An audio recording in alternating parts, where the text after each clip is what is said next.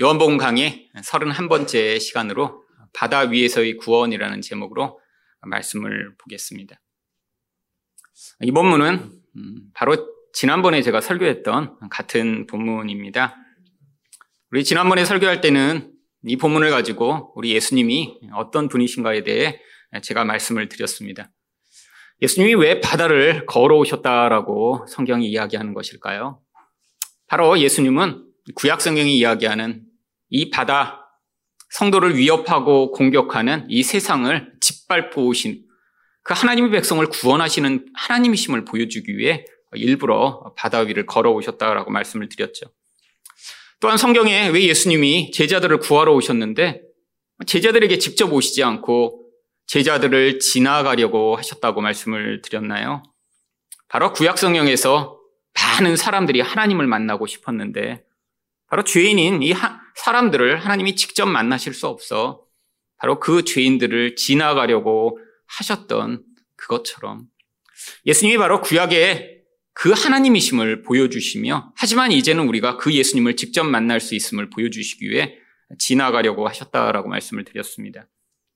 또한 예수님이 제자들에게 오셔서 내니라고 말씀하신 것이 바로 구약 성경에서 하나님이 자신을 스스로 있는 자라고 말씀하신 에흐에 아슈르 에흐에라고 하는 바로 그 정확한 히브리어를 그대로 헬라어로 바꾼 에고 에이미라고 하는 똑같은 단어라고 말씀을 드렸죠.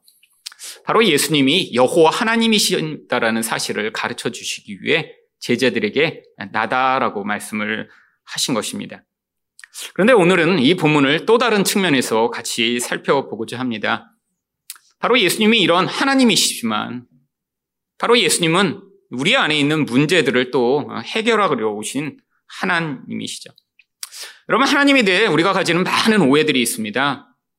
그 중에 가장 큰 오해는 바로 하나님은 우리 편이고, 그리고 이 세상과 또 세상에 속한 사람들은 하나님의 반대편이라 하나님이 우리를 위하시기 위해 우리를 힘들게 하고 어렵게 하는 그런 세상과 또 많은 사람들을 하나님이 대적하시고 늘 우리 편이 되어 우리를 위해 싸우신다라고 생각하는 것입니다.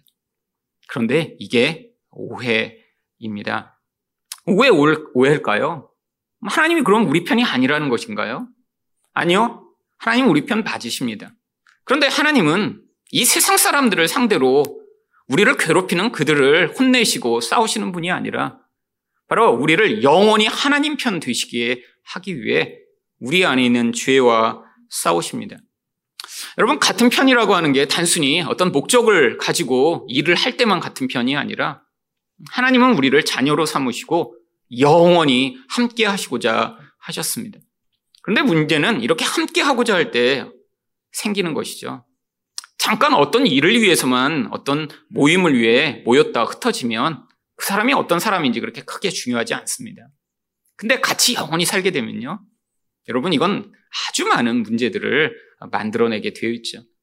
여러분, 우리가 경험하는 대부분의 문제는 같이 사는 사람들 때문에 생깁니다. 어쩌다 한번 만나는 사람과는 그렇게 큰 문제가 없어요. 같이 살게 되면 어떤 문제가 생기나요? 서로 마음이 하나 되지 아니하고 서로 안에 있는 그런 죄악과 분노와 미움과 이런 불편한 것들이 서로 충돌하게 되면서 거기에서 문제가 생기죠. 여러분, 하나님은 우리가 온전하고 변함이 없으시고 모든 절대 선이라고 우리가 생각하고 있습니다. 이게 맞죠. 근데 하나님이 우리와 함께 하시기 위해서는 우리 안에 있는 이 불완전함, 죄악, 연약함, 죄의 근원으로부터 말미암는 이 모든 것들이 해결되지 않고는 하나님이 우리와 함께 하실 수가 없습니다. 결국 그래서 하나님은 이 세상에서 하나님이 영원히 함께하지 않는 사람들이 아니라 하나님이 영원히 함께할 우리들의 인생에 개입해 오셔서 우리를 구원하시고자 하는 것입니다. 결국 예수님은 이 바다 가운데 이 제자들의 인생 가운데 개입하여 그들의 문제를 해결해 주시는 하나님으로 나타나시죠. 그렇다면 예수님은 바다에서 성도들을 무엇으로부터 구원하시나요? 첫 번째 잘못된 욕망입니다.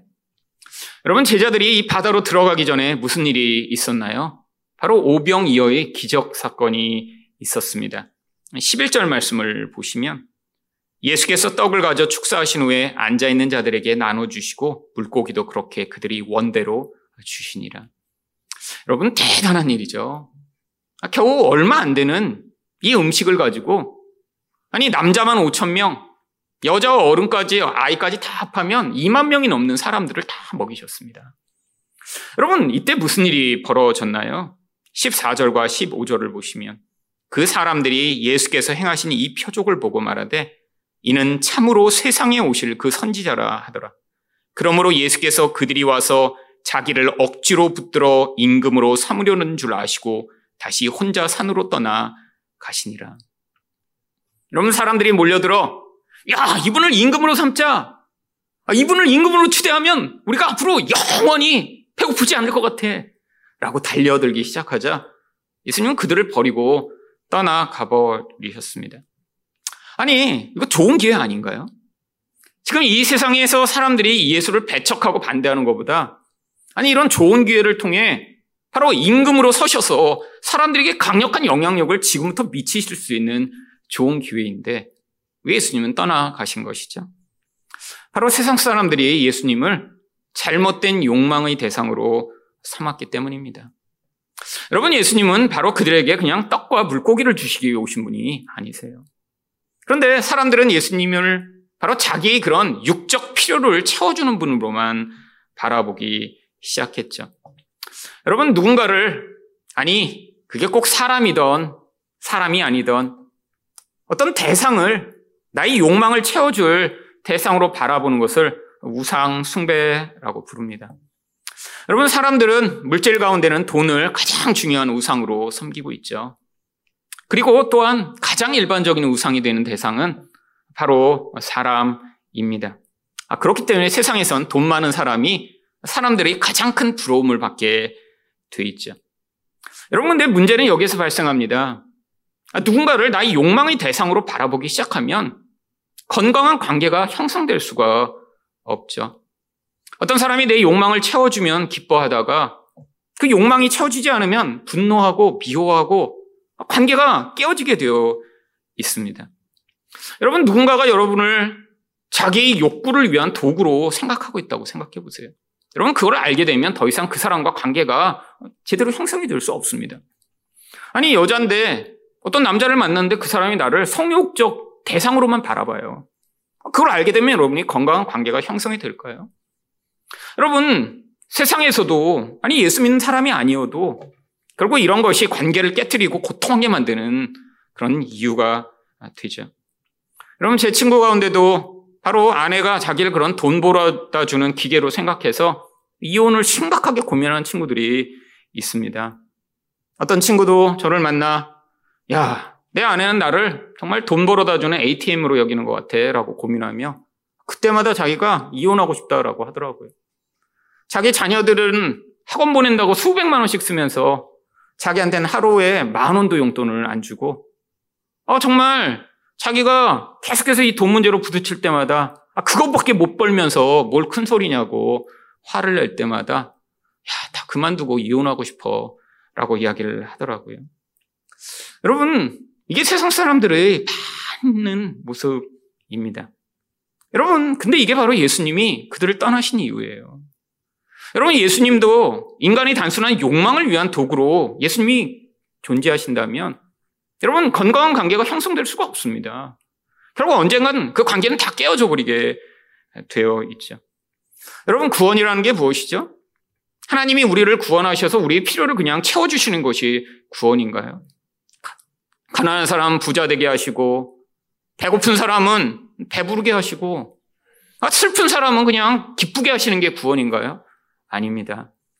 여러분 요한복음에서 17장 3절은 무엇이라고 이야기하나요? 영생은 곧 유일하신 참 하나님과 그가 보내신 자 예수 그리스도를 아는 것이니라. 여러분 영생이 뭐죠? 우리가 생각할 때 행복하게 영원히 사는 것이라고 생각하잖아요. 근데 성경은 영생의 정의를 딱 한 가지로 뭐라고 이야기하나요? 하나님과 그의 아들 예수를 아는 거래요.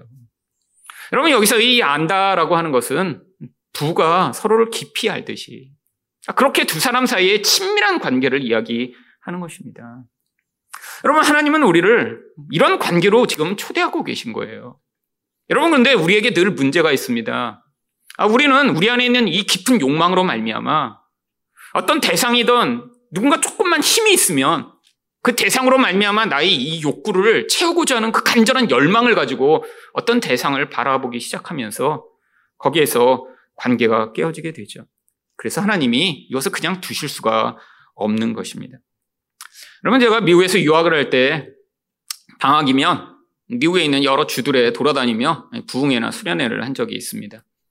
비행기 타고 멀리 갔다가 이렇게 오면서 그때는 저희 아이들이 아주 어렸으니까 올 때 꼭 작은 선물이라도 이렇게 사오려고 애썼습니다. 그래서 문을 열고 들어올 때 제일 기쁜 게 뭔가요? 커서는 절대 경험할 수 없는 아이들이 어릴 때만 아빠다 하고 달려올 그 한 3, 4년의 시간 그거 가지고 나중에 30년 버티는 거죠.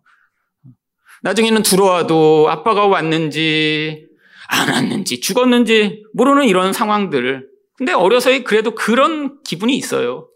근데 특히 한 3, 4일 멀리 떨어졌다가 이렇게 오면 정말 애들이 너무너무 좋아합니다. 그리고 하나씩 이렇게 안아줘요. 그리고 나서 그 다음 준비한 게 있잖아요. 아빠가 너희들을 위해서 준비했어. 그래서 가방을 부스러워서 부스럭부스럭 꺼내면 막 그 뭔가 그 호기심이 이렇게 잔뜩 그래서 열어주면 와 좋아하는. 근데 이게 몇 번 반복됐더니 이제 제가 문 열고 들어오면 가방부터 열어서 뒤지기 시작해요. 아빠는 소용없어. 그래서 나는 열고 아빠도 하려고 그러는데 달려오더니 가방을 뺏어가서 둘이 가방을 꺼내갖고 선물만 가지고 가버리는. 아내가 저를 이렇게 쳐다보며 그럴 줄 알았지. 라는 그 표정을 보며 여러분 그다음부터 제가 어떻게 했을 것 같으세요? 그 이후로 한 번도 선물을 사오지 않았습니다. 왜요? 선물 때문에 진짜 좋은 거. 아니 아이들이 어려서 아빠 오는 거를 반기는 그거를 내가 더 풍요하게 누리고자 했는데 그게 다 깨져 버렸기 때문이죠. 여러분 하나님도 마찬가지입니다. 예수 처음 믿으면 하나님이 기도에 즉각 즉각 응답하실 때가 많이 있어요. 여러분 그런 간증 들으셨잖아요. 아, 예수 처음 믿었는데 지갑 잊어버려서 기도했더니 아, 지갑 금방 찾았다고. 여러분 근데 예수 오래 믿은 분들은 금식해도 지갑 못 찾습니다. 안 일어나요 잘. 여러분 왜 그런가요? 여러분 하나님이 이제는 그런 단순한 지갑 찾아주는 경찰 아저씨 정도의 역할을 하기를 원하시지 않기 때문이죠. 여러분, 그래서 예수님이 27절에서 뭐라고 말씀하셨나요? 썩을 양식을 위하여 일하지 말고 영생하도록 있는 양식을 위하여 하라. 이 양식은 인자가 너희에게 주리니. 여러분, 이 땅에서 아무리 배부르게 먹어도, 아무리 좋은 걸 가져도 다 썩어버릴 거예요. 영원하지 않아요.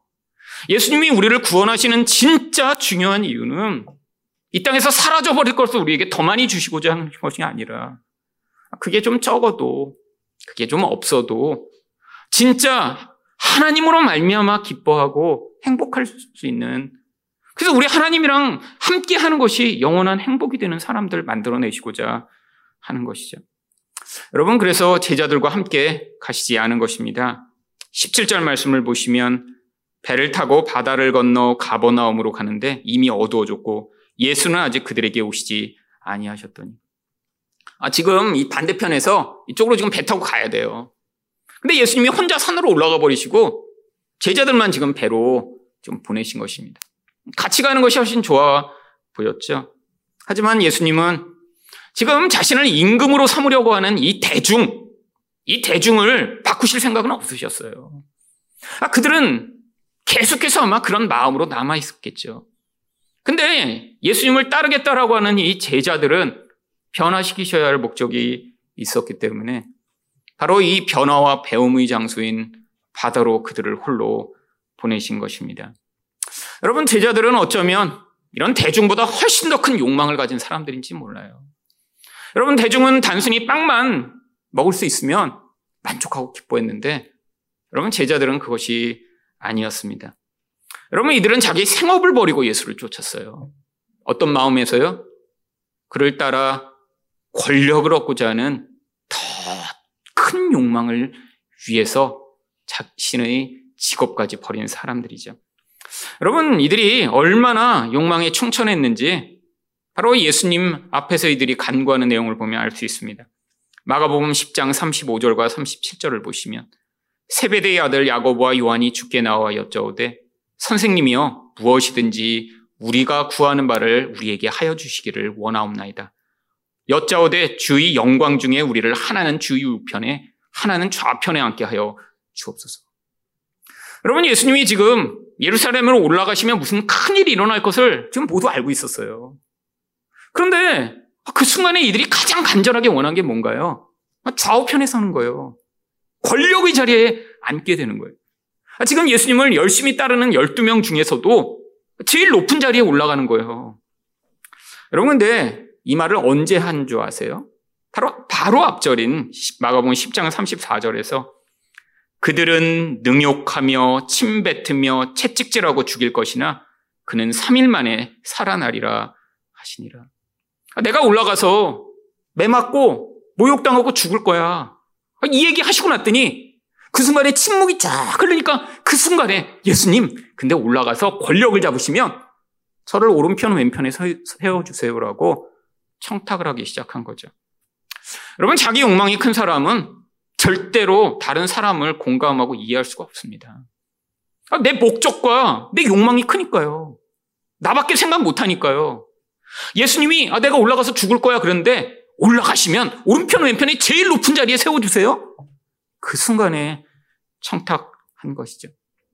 예수님이 제자 가운데 이 야고보와 요한은 가장 열혈남들이었습니다. 그래서 이들이 별명이 우레의 자식들이었어요. 얼마나 그냥 막 열정적으로 살고 막 화내고 그랬는지. 그럼 딴 제자들은요? 아, 이들은 열정적이라 이렇게 열망하며 그 자리를 탐낸 것인가요? 이 얘기를 했더니 마가복음 10장 41절에서 열 제자가 듣고 야고보와 요한에 대하여 화를 내고는 여러분 왜 화냈을까요? 아 예수님이 이렇게 지금 죽으시려고 하는데 거기다 청탁을 하는 게 어딨어? 라고 하는 게 아니라 이 자식아 내가 너보다 더 충성했는데 어떻게 온편 왼편에 앉게 해달라고 해? 아마 베드로가 제일 많이 화냈을 것 같아요. 자기네 지금 1등이라고 생각했거든요, 늘. 아, 나는 예수님, 다른 제자가 다 버려도 죽기까지 버리지 않겠습니다라고 하더니 베드로. 아마 제일 먼저 화냈을 거고요. 나머지 제자들도 화냈겠죠. 왜? 다 똑같은 걸 열망하고 있었으니까요. 여러분, 이들은 예수님을 단순한 자기 욕망의 그런 먹을 거 정도 채워주는 하나님이 아니라 거기에 플러스해서 자기들에게 더 큰 권력까지 주는 하나님으로 생각하고 있었기 때문이죠. 여러분, 인간의 가장 큰 욕망은 사실 이런 물질적 풍요가 채워지는 것이 아닙니다. 이건 모두 그냥 원하는 거예요. 기본적으로요. 여러분, 그래서 모두 다, 다 부자 되고 싶습니다. 여러분, 목사인 저는 그럼 늘 가난하게 살고 싶을까요? 아니에요. 저도 부자 되고 싶어요. 아, 싶은데 절대 안 될 거니까 옛날에 이미 다 포기했죠. 아, 그래서 지금 그냥 편안합니다. 근데 여러분, 이건 기본 욕구예요. 모든 사람이 지금보다 더 풍요했으면 좋겠다. 근데 여러분, 이 기본 욕구로 사람은 채워지지 않습니다. 여러분, 어떤 사람들은 아니 먹고 살 정도 아니 남들이 생각할 때 풍요한 정도의 재산을 가지는데 거기다 다른 걸 원해요. 바로 그게 권력욕입니다. 여러분 왠지 아세요? 이 권력욕이 인간의 가장 깊은 죄성을 가장 충족해 줄 수 있을 것처럼 보여주는 힘이기 때문이죠. 여러분 죄악은 뭐 때문에 시작됐나요? 하나님처럼 되고 싶어 하는 데서부터 시작됩니다. 근데 여러분 세상에서 누가 하나님처럼 살 수 있죠? 우리가 전능할 수 있나요? 전지할 수 있나요? 하늘을 날 수 있나요? 아니요. 근데 세상에서 큰 권력을 가지면 그러면 다른 사람들을 내 마음대로 시킬 수 있고 다른 사람들이 나를 공격하는 그 공격을 내가 방어해낼 수 있으니까. 그래서 권력을 가지려고 하는 것이죠. 여러분, 인생이 고통스러운 이유는 우리가 아, 이렇게 풍요하지 않거나 권력을 갖지 못해서가 아닙니다. 우리 안에 너무나 많은 욕망이 꿈틀거리며 다른 사람과 심지어는 하나님마저도 나의 욕망을 채워줄 뿐으로 계속 바라보는데 그 욕망이 채워지지 않아 우리는 불평하고 원망하고 힘든 것이죠. 결국 욕심 때문에 불순종하고 욕심 때문에 더 큰 죄를 짓고 욕심 때문에 스스로 고통하는 것이 인생입니다. 여러분 그래서 시편 107편 10절과 11절은 우리가 인생에서 이렇게 고통하는 이유를 뭐라고 이야기하나요?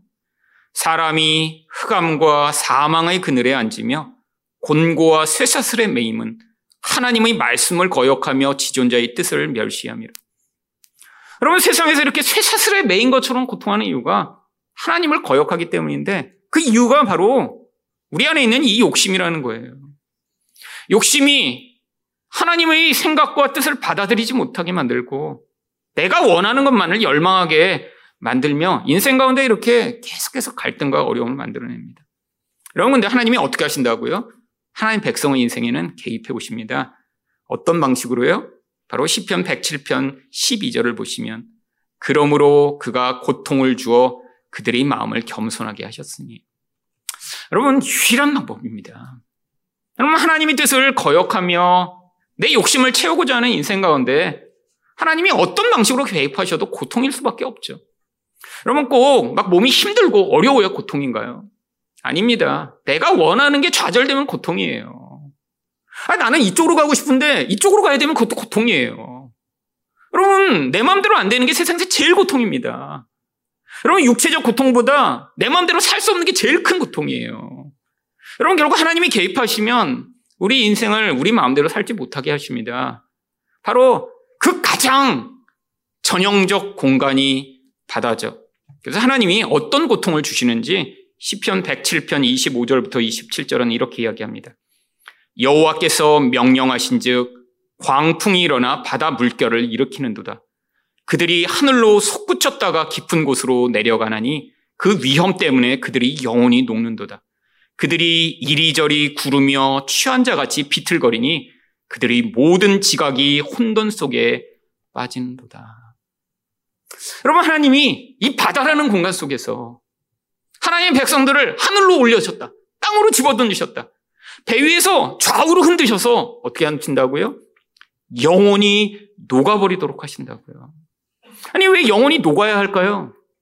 그 영혼의 중심 안에 아, 내가 생각하는 나의 욕심과 나의 죄가 내가 원하는 것을 채우고자 하는 강전한 마음으로 하나님을 대적하기 때문에 하나님이 그 영혼을 흔들어 깨우시며 겸손한 자리로 가도록 하시는 것이죠.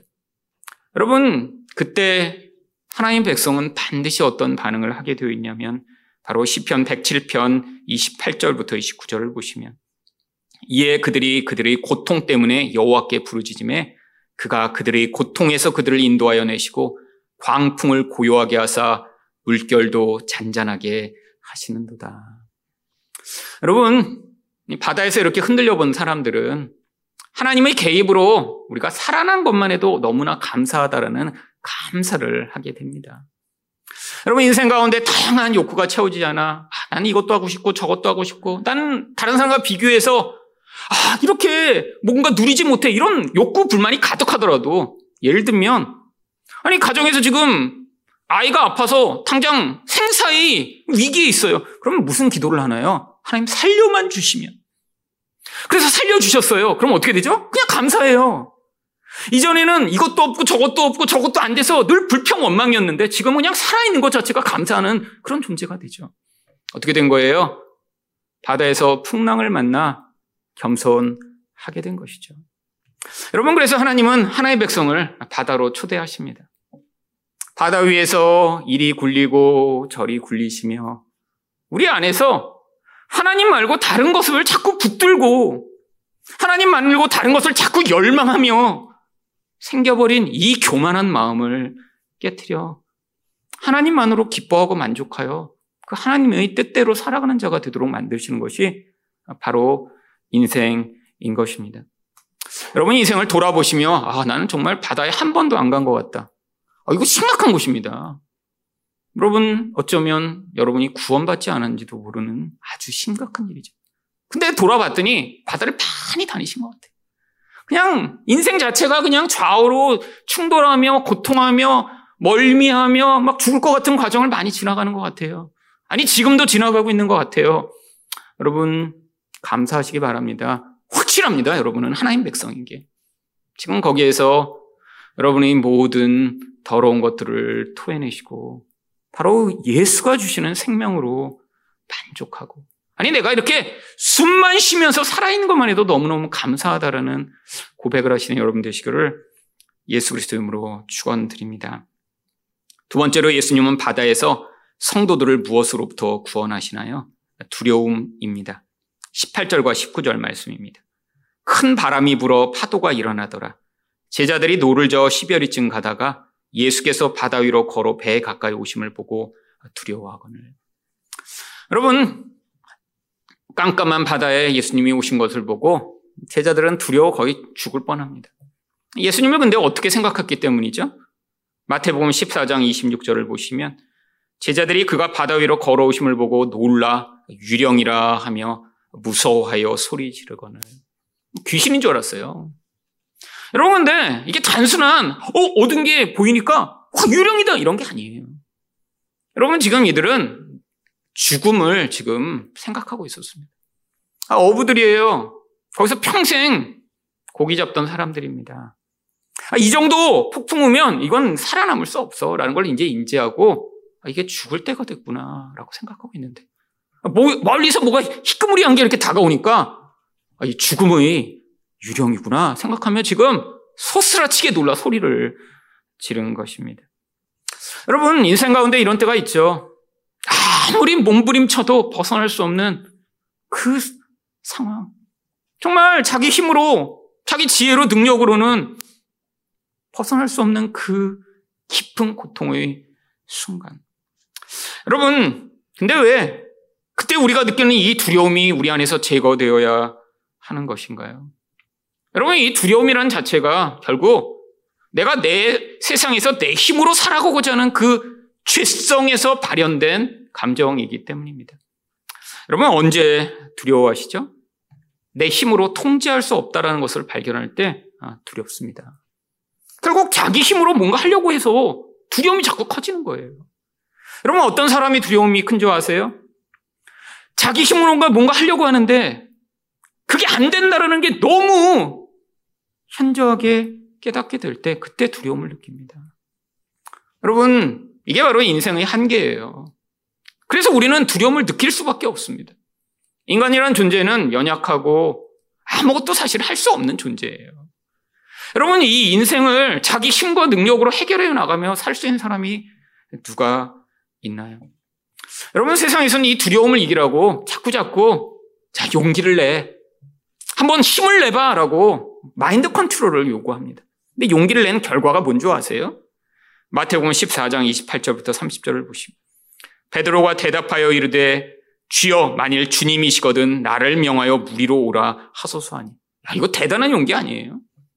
지금 폭풍우가 막 치는데 다른 제자들은 우와 놀래고 있는데 한 사람이 용기를 내서 주여 나를 바다 위로 걸어오게 하소서.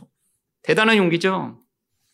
여러분 그랬더니 예수님이 29절에서 오라 하시니 베드로가 배에서 내려 물 위로 걸어서 예수께로 가득. 여기까지는 좋았어요, 여기까지. 이게 용기의 정말 시작입니다. 용기를 내서 뭔가 해봤어요. 근데 그 다음에 어떻게 되나요? 바람을 보고 무서워 빠져가는지라 소리질러 이르되 주여 나를 구원하소서. 여러분 용기는 여기까지입니다. 여러분 용기를 한번 내서 내게 몰려오는 파도를 내가 한번 그 내 힘으로 한번 해결해 보려고 하는데 그러면 더 큰 파도가 와요. 여러분 이게 인생이지 않나요? 한 가지 문제가 와서 야 이건 내가 어떻게 좀 해결해 보자 라고 해서 이겨나가는 것 같은데 그 다음엔 더 큰 파도가 몰려옵니다. 여러분 인간은 절대로 인생의 파도를 스스로의 힘으로는 해결할 수 없는 존재예요. 여러분 내면에 이렇게 내 힘으로 해결하지 못한다라는 사실이 너무 이제 명확해지면 그때부터 이제는 불안감이라고 하는 감정이 나타나게 되어 있습니다. 여러분, 그래서 이 두려움과 불안이 인생 가운데 아주 현저해요. 우리 모두 다 두려워하고 불안해 합니다. 미래는 어떻게 될까? 이러다 집이 정말 100억 가는 건 아니야? 이건 불안하지 않으세요? 여러분, 아, 우리 자녀들이 나중에 잘못되면 어떻게 하지? 내가 노년에 암이라도 걸리면 어떻게 하지? 우리가 예측하지 못하는 이 불안과 두려움이 우리 영혼의 중심에 찾아오게 되면 결국 우리는 비정상적인 반응을 하며 살게 됩니다. 일단 환경이 나를 불안하게 할까봐 자꾸 통제하기 시작하고 뭔가를 집착하기 시작해요. 돈이 있으면 이제 돈을 하나도 못 씁니다. 불안감이 큰 사람들이 사실은 저축 왕이에요. 아, 우리가 볼 땐 돈 안 써서, 야, 저분은 정말 이렇게 돈을 안 쓰고 참 훌륭하다 그러는데 사실 그 사람의 기본 정서는 불안감이라 돈이 있어도 못 써요. 돈이 있어도. 제일 불쌍한 거죠, 사실은. 아니, 이 땅에서 막 건물이 열 채씩 있는데 자기는 그냥 맨날 거지같이 살아. 여러분, 아니, 아, 먹을 거 먹고, 입을 거 입고, 이 땅에서 있는 만큼 잘 쓰면서 살아야죠. 여러분, 그런 분 많습니다. 우리가 보면, 사실 그거 진짜 불쌍한 사람이에요. 여러분, 사람에 대해서는 어떻게 반응하죠? 여러분, 불안감이 있으면 이제 통제를 시작합니다. 여러분, 근데 인간은 어쩔 수가 없어요. 나이가 들수록 점점 불안감이 커지게 돼 있고요. 그래서 이 할아버지 할머니가 되면 손자 손녀만 봐도 이제 모든 게 다 불안의 요소야. 그냥 세상을 보면 다 불안해. 자동차가 사고 나면 어떡하지? 심지어는 날아다니는 비닐로만 봐도 어 비닐로도 조심해야 돼. 저거 이렇게 하고 질식될 수 있어. 모든 게 다 불안해요. 모든 게 세상이. 여러분 그래서 통제하기 시작하면 잘 자라나요? 이것도 하지 말고 저것도 하지 말고 물가에도 가지 말고 자동차 근처도 가지 말고 여러분 사람이 미칩니다. 누군가 이거 하지 마라 저거 하지 마라 이렇게 말하지 마라 이렇게 반응하지 마라 여기 가지 마라 여러분 사람이 잘 되고 건강해지는 게 아니라 불안감으로 결국 한 인생을 망치게 되죠. 근데 이것저것 다 안 돼요. 내가 환경을 통제하고 싶은데 돈이 없어서 통제가 안 돼. 아, 돈이 있으면 어느 정도 통제가 불, 가능하잖아요. 아니, 내가 사람을 다스리고 통제하고 싶은데 말을 안 들어요. 여러분, 그러면 어떻게 되는 줄 아세요? 우리 내면의 불안이 그 사람을 파괴하기 시작합니다. 이게 요즘은 병명까지 붙였죠. 불안장애, 공황장애 등의 병이요. 여러분, 결국 두려움이 자기와 다른 사람들을 다 파괴하게 만드는 거예요. 여러분, 그래서 예수님이 우리 인생에 개입해 오실 수밖에 없습니다. 여러분, 아, 이렇게 불안해하고 두려워하는 자를 향해, 야, 바보야. 아, 나를 믿고 계속 와야지. 그렇게 그냥 파도를 보고 두려워하면 어떡해? 라고 야단치지 않아요. 그 순간 다시 예수를 불렀더니 마태복음 14장 31절에서 예수께서 즉시 손을 내밀어 그를 붙잡으시며 이르시되 믿음이 작은 자여 왜 의심하였느냐. 여러분 제가 예수님이었으면 물에 한 세 번쯤 이렇게 가라앉았다 떴다 할 때까지 그냥 이렇게 보고 계셨을 것 같아요. 그래서 좀 경험을 잘 깨닫도록 아니요 예수님이 즉시 손을 내밀어 붙잡아 올리십니다. 여러분 우리 인생 가운데 예수님이 이렇게 우리를 보고 계세요. 우리는 믿음이 약해 늘 두려움에 시달리고 불안하고 죽을 것 같은 존재잖아요. 결정적인 순간이 되면 예수님이 손을 내밀어 우리를 붙잡아 올리십니다. 아니, 외면하시는 것 같지만 아니에요. 제 인생 가운데도 그 두려움과 불안함이 저를 지배하고 미칠 것처럼 만드는 그 어떤 순간에는 예수님이 정말 다양한 방법으로 은혜의 손길을 내밀어 저를 붙잡아 올리셨기 때문에 그 두려움과 불안함이 저를 파괴하지 아니하고 여기까지 올 수 있었죠. 여러분, 그럼 우리는 두려움을 어떻게 벗어나나요? 여러분 제가 말씀드렸잖아요. 우리가 우리 힘으로 통제하려고 하니까 불안한 거라고요. 하나님이 온 세상을 다스리시는 하나님이심을 믿을 때만 우리는 두려움에서 벗어날 수 있습니다. 마가복음 6장 50절부터 51절을 보시면 그들이 다 예수를 보고 놀람이라 이에 예수께서 그들에게 말씀하여 이르시되 안심하라 내니 두려워 말라 하시고 배에 올라 그들에게 가시니 바람이 그치는지라 제자들이 마음에 심히 놀라니 이전에는 바람을 보고 놀랬어요. 근데 예수님이 그 바람과 바다를 이제는 꾸짖지도 아니하시고 잠잠케 하시는 것을 보며 예수를 향해 놀래게 됩니다. 이게 바로 성경에서 얘기하는 경외예요. 여러분 경외라는 단어는 하나님이 얼마나 강하신 분이신가를 믿었기 때문에 그분을 두려워하는 태도를 경외라고 합니다. 여러분 우리는 다른 걸 두려워해요. 아무것도 아닌 것 같은 돈을 두려워하고 아무것도 아닌 사람을 두려워해요. 근데 성경은 우리에게 하나님을 두려워라고 얘기해요. 왜요? 하나님을 두려워하는 자만이 이 두려움에 사로잡히지 아니하고 그분이 사랑으로 우리를 붙들고 계심을 믿으며 이 인생의 파도를 헤쳐나갈 수 있기 때문이죠. 여러분 세상에 살며 우리는 이 풍파를 당하지 않을 수가 없습니다.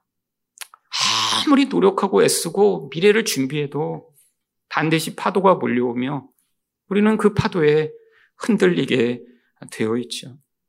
여러분, 이 파도를 이길 유일한 길이 그래서 요한일서 5장 4절을 보시면 무릇 하나님께로부터 난 자마다 세상을 이기느니라 세상을 이기는 승리는 이것이니 우리의 믿음이니라 라고 이야기를 하는 것입니다.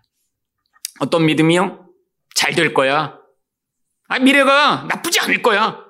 열심히 살면 되라는 자기 확신이 아니라는 거예요. 성경이 이야기하는 믿음은 한 가지밖에 없습니다. 너 자신의 그 자기 확신과 능력을 다 내려놓고 온 세상을 다스리시는 우리 하나님이 참된 구세주가 되시며 통치자가 되심을 믿으라고 하는 것이죠. 여러분, 제 인생 내내 저를 힘들게 했던 많은 파도와 폭풍과 있었습니다. 여러분, 작은 폭풍우는 정말 셀 수도 없었을 것 같아요. 정말 팍 몰려와 힘들게 하고.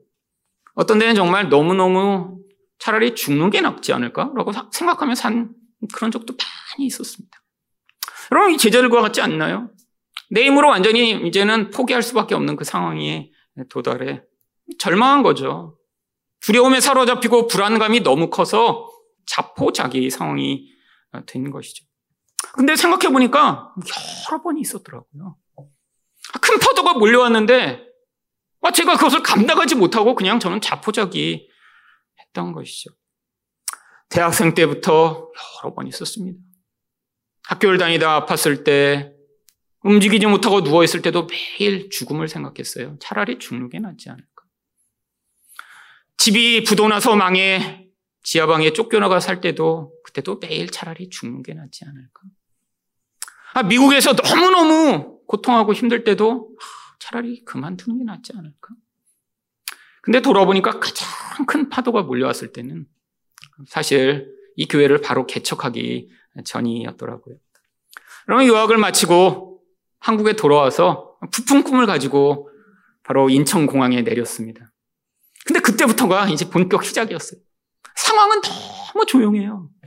누가 저를 괴롭히는 사람도 없고 상황은 조용한데 제 영혼 안에 폭풍과 점점 심해지기 시작했습니다. 여러분, 44살의 백수라니요. 한 20대 때 백수면 그래도 괜찮아요. 제가 볼 때 30대 까지도 괜찮은 것 같아요. 30대까지도. 근데 가족이 있고, 이제 본격적으로 뭔가 시작해야 되는데 백수니까 시간은 너무 많은데 정말 매일매일 미칠 것 같은 거예요. 살 곳이 없어서 남의 교회 지하실에 살기 시작했죠. 아무것도 할 것은 없는데 매일매일 마음은 점점점 불안해지고 두려워지셔서 견딜 수가 없어졌습니다. 여러분, 뭐 누가 나를 괴롭히는 사람도 아무도 없어요. 아무도 너 왜 거기서 그러고 살아?